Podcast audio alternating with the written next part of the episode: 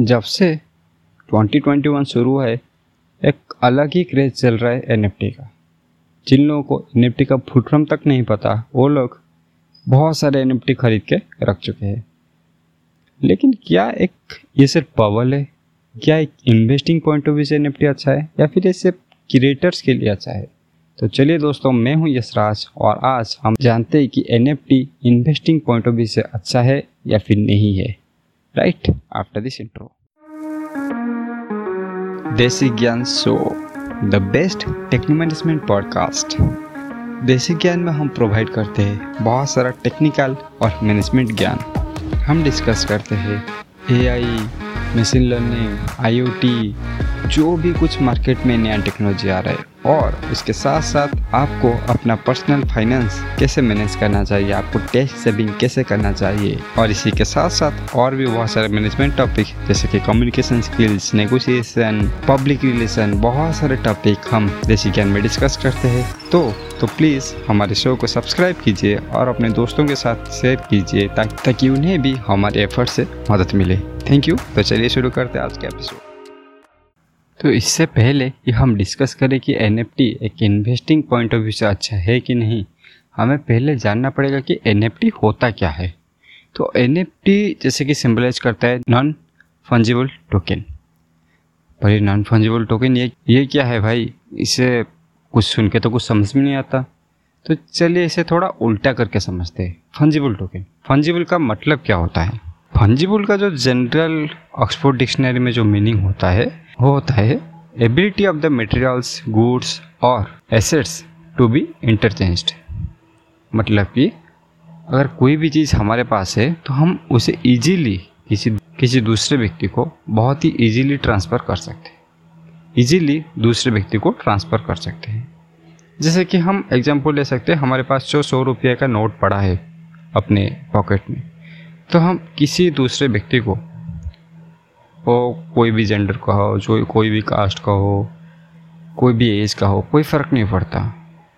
या फिर उसके पास कितना पैसा हो, वो अमीर हो, या इंडिया के सबसे बड़े आदमी हो, या फिर एक गरीब ही क्यों ना हो, हम उसे सौ रुपये का नोट दे के, उससे एक सौ रुपये का नोट ला सकते यानी कि एक्सचेंज कर सकते ये नोट या फिर कोई चीज़ ले सकते कोई गुड्स ले सकते तो तो जनरली हमारी लाइफ में ऐसे बहुत सारी चीज़ें होते हैं जो कि फंजिबल होते हैं। जिसका एक एग्ज़ाम्पल हमने ऑलरेडी देख लिया है, जो कि है हमारे कॉरेंसीज अभी आते हैं उसके अपोजिट पे, जो कि है नॉन फंजिबल टोकन तो ये कम्प्लीटली अपोजिट है। इसे हम इजीली एक्सचेंज नहीं कर सकते।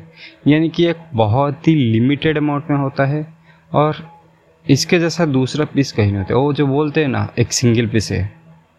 कुछ कुछ लड़कियाँ भी खुद को बोल देते, मैं तो एक सिंगल पीस हूँ। ऐसे बोल देते हैं ना तो ये उसी तरह का चीज़ है। इसका कोई डुप्लीकेट नहीं है, या फिर डुप्लीकेट भी बन जाए तो इसकी जितना वैल्यूबल नहीं है। इसी चीज़ को बोला जाता है नॉन फंजिबल टोकन ये जनरली दिखने में शायद सेम हो सकते हैं वेट हाइट सब में सेम हो सकते हैं, लेकिन ये दोनों सेम नहीं होते। हम यहाँ पे एक एग्ज़ाम्पल ले सकते हैं, हमारे मूवी टिकट्स का। अगर आप बुक में शो से एक मूवी बुक करते हैं तो आप देखेंगे कि दोनों जो प्रिंट निकालने के बाद दोनों मूवी टिकट सेम ही दिखते हैं। लेकिन एक टिकट में आपको शायद बाहुबली देखने को मिलेगा और दूसरे टिकट में आपको student of the year two भी देखने को मिलेगा। दोनों में तो ज़मीन आसमान का फ़र्क है। वो दोनों चीज़ सेम नहीं हो सकती। आप किसी को एक स्टूडेंट ऑफ़ द ईयर का टिकट दे के उससे रिटर्न में एक बाहुबली का टिकट एक्सपेक्ट नहीं कर सकते। तो ये एक नॉन फंजिबल टोकन के हिसाब से आप ले सकते हैं। तो अभी हम, जैसे कि नॉन फंजिबल टोकन या फिर एनएफटी बोल लीजिए कि उसको, उसका जो कंसेप्ट है, इसे समझ चुके हैं। तो अभी आता है कि अभी एनएफटी इतना ट्रेंड में क्यों आ रहा है? और अभी जो एनएफटी का जो यूनिकनेस है, वो क्या है? तो जनरली आप सभी लोग जानते हैं, बहुत बड़े बड़े शहर में बहुत बड़े बड़े आर्ट गैलरीज होते हैं। और वहाँ पे बहुत बड़े बड़े फ़ेमस आर्टिस्ट का पेंटिंग लगा रहता है। जैसे कि पिकासो ले लीजिए और बहुत सारे आर्टिस्ट हैं। लेकिन वो जो आर्ट गैलरी बनाने में बहुत ज़्यादा पैसा लगता है। और यहाँ पे बहुत ही सिलेक्टेड क्योंकि ज़्यादातर आर्टिस्ट का तो ये हाल होता है कि उन्हें ज़िंदा होते हुए कभी उनका जो सम्मान है वो कभी नहीं मिलता। और मरने के बाद बहुत सारे लोग उन उनके पेंटिंग की कदर करना स्टार्ट करते हैं। उनका पेंटिंग का वैल्यू बढ़ना स्टार्ट होता है। सुसाइडी कर लेता हूँ लेकिन जो गैलरी में जो पेंटिंग लगता है, वो बहुत ही सिलेक्टेड आर्टिस्ट का लगता है और उस लेवल तक पहुँचने के लिए आपको बहुत ज़्यादा टाइम डेडिकेशन और लक का भी थोड़ा थोड़ा साथ चाहिए होता है। लेकिन आज के फर्म में तो आर्ट डिजिटल हो चुका है। पहले पहले लोग सोचते थे कि मैं एक आर्ट को बनाने के लिए चार साल लूँगा। आज तो लोग ये सोचते हैं कि मैं चार दिन हो गया सोशल मीडिया में कोई आर्ट नहीं पोस्ट किया हूँ। तो इस तरह का चीज़ हो गया है। तो जैसे कि अभी डिजिटल आर्ट बहुत सारे लोग बनाने लगे हैं, लेकिन उन्हें मोनिटाइज करने का कोई रास्ता नहीं आ रहा था। वो किस वे में मोनिटाइज करे, उन्हें कुछ समझ में नहीं आ रहा। था इस फॉर्म में आया है एन एफ़ टी टी में आप अपने डिजिटल आर्ट या फिर कोई भी एक सिग्नेचर चीज़ को दूसरे आदमी को बेच सकते हैं। वो एक लिमिटेड फॉर्म में ही अवेलेबल होता है। जनरली एक या दो पीस होता है और कुछ कुछ जैसे कि ब्रांड्स का एन और गेरीवी का एन एफ़ टी ले लीजिए, और भी वो रिलीज़ किए थे। वो सौ के फॉर्म में अवेलेबल था। तो इस तरह का एनएफटी अवेलेबल रहता है। हर एक एनएफटी का अपना एक सिग्नेचर अपना एक सिग्नेचर होता है। सिग्नेचर मतलब उसका एक सिंबल जैसे कि पोलका मोन के एनएफटी था, और ऐसे कि बहुत सारे एन एफ़ है गेरीवी का अपना एनएफटी है। और कुछ कुछ तो एनएफटी बहुत ही अजीब होते हैं। एक एक मीम आप लोगों ने सब देखा होगा कि एक लड़की हंस रही है और पीछे में एक घर जल रहा है। तो वो एक एन के रूप में बिक गया। ट्विटर के फाउंडर जैक टोर्सी का अपना फास्ट ट्वीट वो एक एन के रूप में बिक गया। जैसे बहुत सारे अजीब अजीब चीज़ें भी एनएफटी के रूप में बिक जाते हैं। तो इस सब चीज़ों की वजह से आर्टिस्ट के लिए, जो डिजिटल आर्टिस्ट है, उनके लिए ये एक गोल्ड माइन की तरह है उनके लिए। उनके लिए इतना अपॉर्चुनिटी अभी ओपन हो गया है तो ये शायद उनका एक न्यू इरा का स्टार्ट होने वाला है। तो अभी हम सभी लोगों ने जान लिया कि एन जो है, आर्टिस्ट के लिए, मोस्ट स्पेशली स्मॉल आर्टिस्ट के लिए एक जन्नत की तरह है।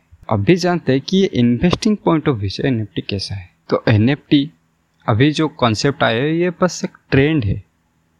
क्योंकि ये पहले भी एग्जिस्ट करता था। हाँ मैं मानता हूँ कि इंडिया में ये इतना ज़्यादा पॉपुलर नहीं था। लेकिन मैं आपको बोलना चाहता हूँ कि ऑलरेडी एग्जिस्ट करता था और लोग इस तरह का चीज़ें करते थे।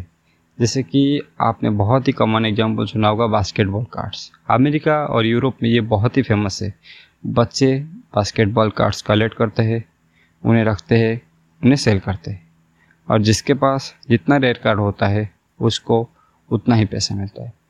बस ये अभी उस चीज़ को एनबीए ने एन के फॉर्म में ला के बेचना शुरू कर दिया है। ये बस उतना ही डिफरेंस है। लेकिन इंडिया में ये कॉन्सेप्ट नया नहीं है। तो अभी जैसे कि हम लोग जानते कि एन का कॉन्सेप्ट इतना पुराना नहीं है। हम चलते हैं वो पुराना बास्केटबॉल कार्ड के तरफ़, जहाँ पे बच्चे बास्केटबॉल कार्ड्स खरीद के उन्हें स्टोर करके उन्हें बेचते थे। क्या तो क्या सभी बास्केटबॉल कार्ड्स उतना ही अवेलेबल होते थे? सभी बास्केटबॉल कार्ड्स उतना ही फ़ायदेमंद होते थे या फिर वो एक रियली एक एसेट्स के रूप में देखा जा सकता है? आंसर होगा, नहीं। 95 percent of the basketball cards are useless useless उनको कोई काम का नहीं जस्ट लोग ऐसे मज़ाक मस्ती में आके खरीद लेते थे ताकि बाद में बेच के उन्हें पैसा कमा लेंगे। लेकिन वो सबके पास होता था खरीदेगा कौन? जिसका डिमांड ही नहीं है और सबके पास अवेलेबल है तो उसे खरीदेगा कौन? कोई नहीं। एनएफटी उसी तरह का हो गया। अगर आपके पास कोई अच्छा एनएफटी है, जिसका मार्केट में डिमांड है, उससे आपको खरीदना चाहिए। लेकिन उस तरह का एन मिलना कोयले में से डायमंड ढूँढने जैसा हो जाता है। क्योंकि आपको पता नहीं चलेगा कि किस चीज़ का हाइप कब बढ़ना शुरू लोगों के जो माइंड को, सारे लोगों के माइंड को आप रीड नहीं कर सकते। तो एक इन्वेस्टिंग पॉइंट ऑफ़ व्यू से बोलो तो एनएफटी मुझे अभी भी एक अच्छा ऑप्शन नज़र नहीं आ रहा है, क्योंकि ये खुद कैरी भी ने बोला है कि 95 percent of the N are useless and only 0.005 percent the N are multibagger यानी कि आप टेन टाइम पैसा कमा सकते हैं। और बाकी जो ये बीच में चार पाँच परसेंट का एन आ गया इसमें आप ठीक ठाक रिटर्न करके एक एसेट के रूप में सेव कर सकते हैं। बाकी 95 परसेंट में आपको पैसा हराने के अलावा और कोई ऑप्शन नहीं मिलेगा। तो अभी अगर हमारे पास इतना सारा ऑप्शन मौजूद है, जैसे कि बिटकॉइन अभी अभी अच्छा फंडामेंटल होने लगा है। बिटकॉइन यानी कि बोलो तो ऑल्ट कॉइन भी बहुत ही अच्छा फंडामेंटली स्ट्रांग होने लगा है। स्टॉक मार्केट है म्यूचुअल फंड है, बहुत सारी चीज़ें हैं। हाँ अभी एनएफटी जो इतना ही नया कॉन्सेप्ट है, उसमें क्यों दाऊँ खेले? हाँ अगर आपके पास बहुत सारा पैसा है तो आप पैसा उड़ाने के चक्कर में या फिर कोई रिस्क और एक कुछ नया चीज़ें ट्राई करने के चक्कर में जा सकते हैं एन की तरफ़। लेकिन अभी जो जो नया है इन्वेस्टिंग में उन्होंने इस चीज़ की तरफ़ जाने के लिए बिल्कुल भी एडवाइस नहीं करूँगा। तो क्या कम्प्लीटली हमें एनएफटी से दूर रहना चाहिए? इसका फिर से आंसर होगा नहीं। देखिए, हमेशा आप ट्रेंड के अपोजिट जाके सेफ़ नहीं रह सकते। कभी कभी ट्रेंड के साथ जाके पैसा बनाना भी ज़रूरी होता है, क्योंकि लाइफ में सबको पैसा कमाना है भाई। ऐसा नहीं कि कोई भिखारी बन के जीना चाहता है। तो अगर ट्रेंड एनएफटी चल रहा है और आपको पैसा कमाना है तो आप कैसे कमाएँगे? क्योंकि मैंने पहले ही बोल दिया कि 95 परसेंट ऑफ़ द एनएफटी में आपका पैसा डूब जाता है। और आप कैसे पता करेंगे आप टॉप फाइव परसेंट में है? ये लाइक एक इम्पॉसिबल टास्क है लेकिन हम एक चीज़ कर सकते हैं। एन में जो ऑल्ट यूज़ होता है, उनका तो पॉपुलरिटी और यूज़ बहुत ज़्यादा बढ़ने लगा है, क्योंकि एनएफटी ट्रेंड में है। तो हम उस ऑल्ट कॉइन को खरीद सकते हैं। इसके बाद अगर एन एफ़ टी ट्रेंड में आ गया, कोई भी एन एफ़ टी ट्रेंड में है वो टॉप फाइव परसेंट में हो या फिर लास्ट नाइन्टी फाइव परसेंट में हो, हमें फ़र्क नहीं पड़ता क्योंकि हम उस ऑल्ट कॉइन या फिर उस टेक्नोलॉजी या फिर उस प्लेटफॉर्म में इन्वेस्ट कर रहे हैं तो हमारा जो ऑल्ट कॉइन का वैल्यू है, वो बढ़ना शुरू कर जाएगा। वैसे मैं कुछ कॉइन का नाम ले सकता हूँ, ये कोई रिकमेंडेशन नहीं है, बस नाम ले रहा हूँ। जैसे कि एन जी कॉइन्स है थीटा नेटवर्क है, जिसका value N F T trend आने पे बहुत ज़्यादा बढ़ना शुरू हो गया था।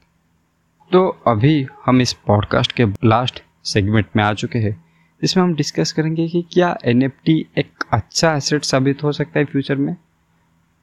इसका आंसर होगा हाँ बिटकॉइन भी जब पहले पहले आया था तो उसका कोई स्ट्रक्चराइज मैनर नहीं था। वो बस एक सप्लाई डिमांड के कॉन्सेप्ट पे काम करा था। लेकिन उसके बाद थोड़ा अपग्रेडेड वर्जन आया एथीरियम ऑल्ट कॉइन्स बहुत सारे कॉइन्स है डी फाई डी फाई के ऊपर भी बहुत ही जल्द एक एपिसोड बनाएँगे। तो इसी तरह एन को ब्रांड्स अपने फैंस के अंदर एक लॉयल प्रोग्राम शुरू करने के लिए यूज़ कर सकते हैं। जैसे कि एक एग्ज़ाम्पल देना चाहूँ तो अगर आप हमारे ब्रांड का एन खरीदते हैं तो आपको हमारे हेड ऑफ़िस में आने का मौका मिलेगा। आपको हमारे साथ वन टू वन इंट्रैक्शन करने का मौका मिलेगा।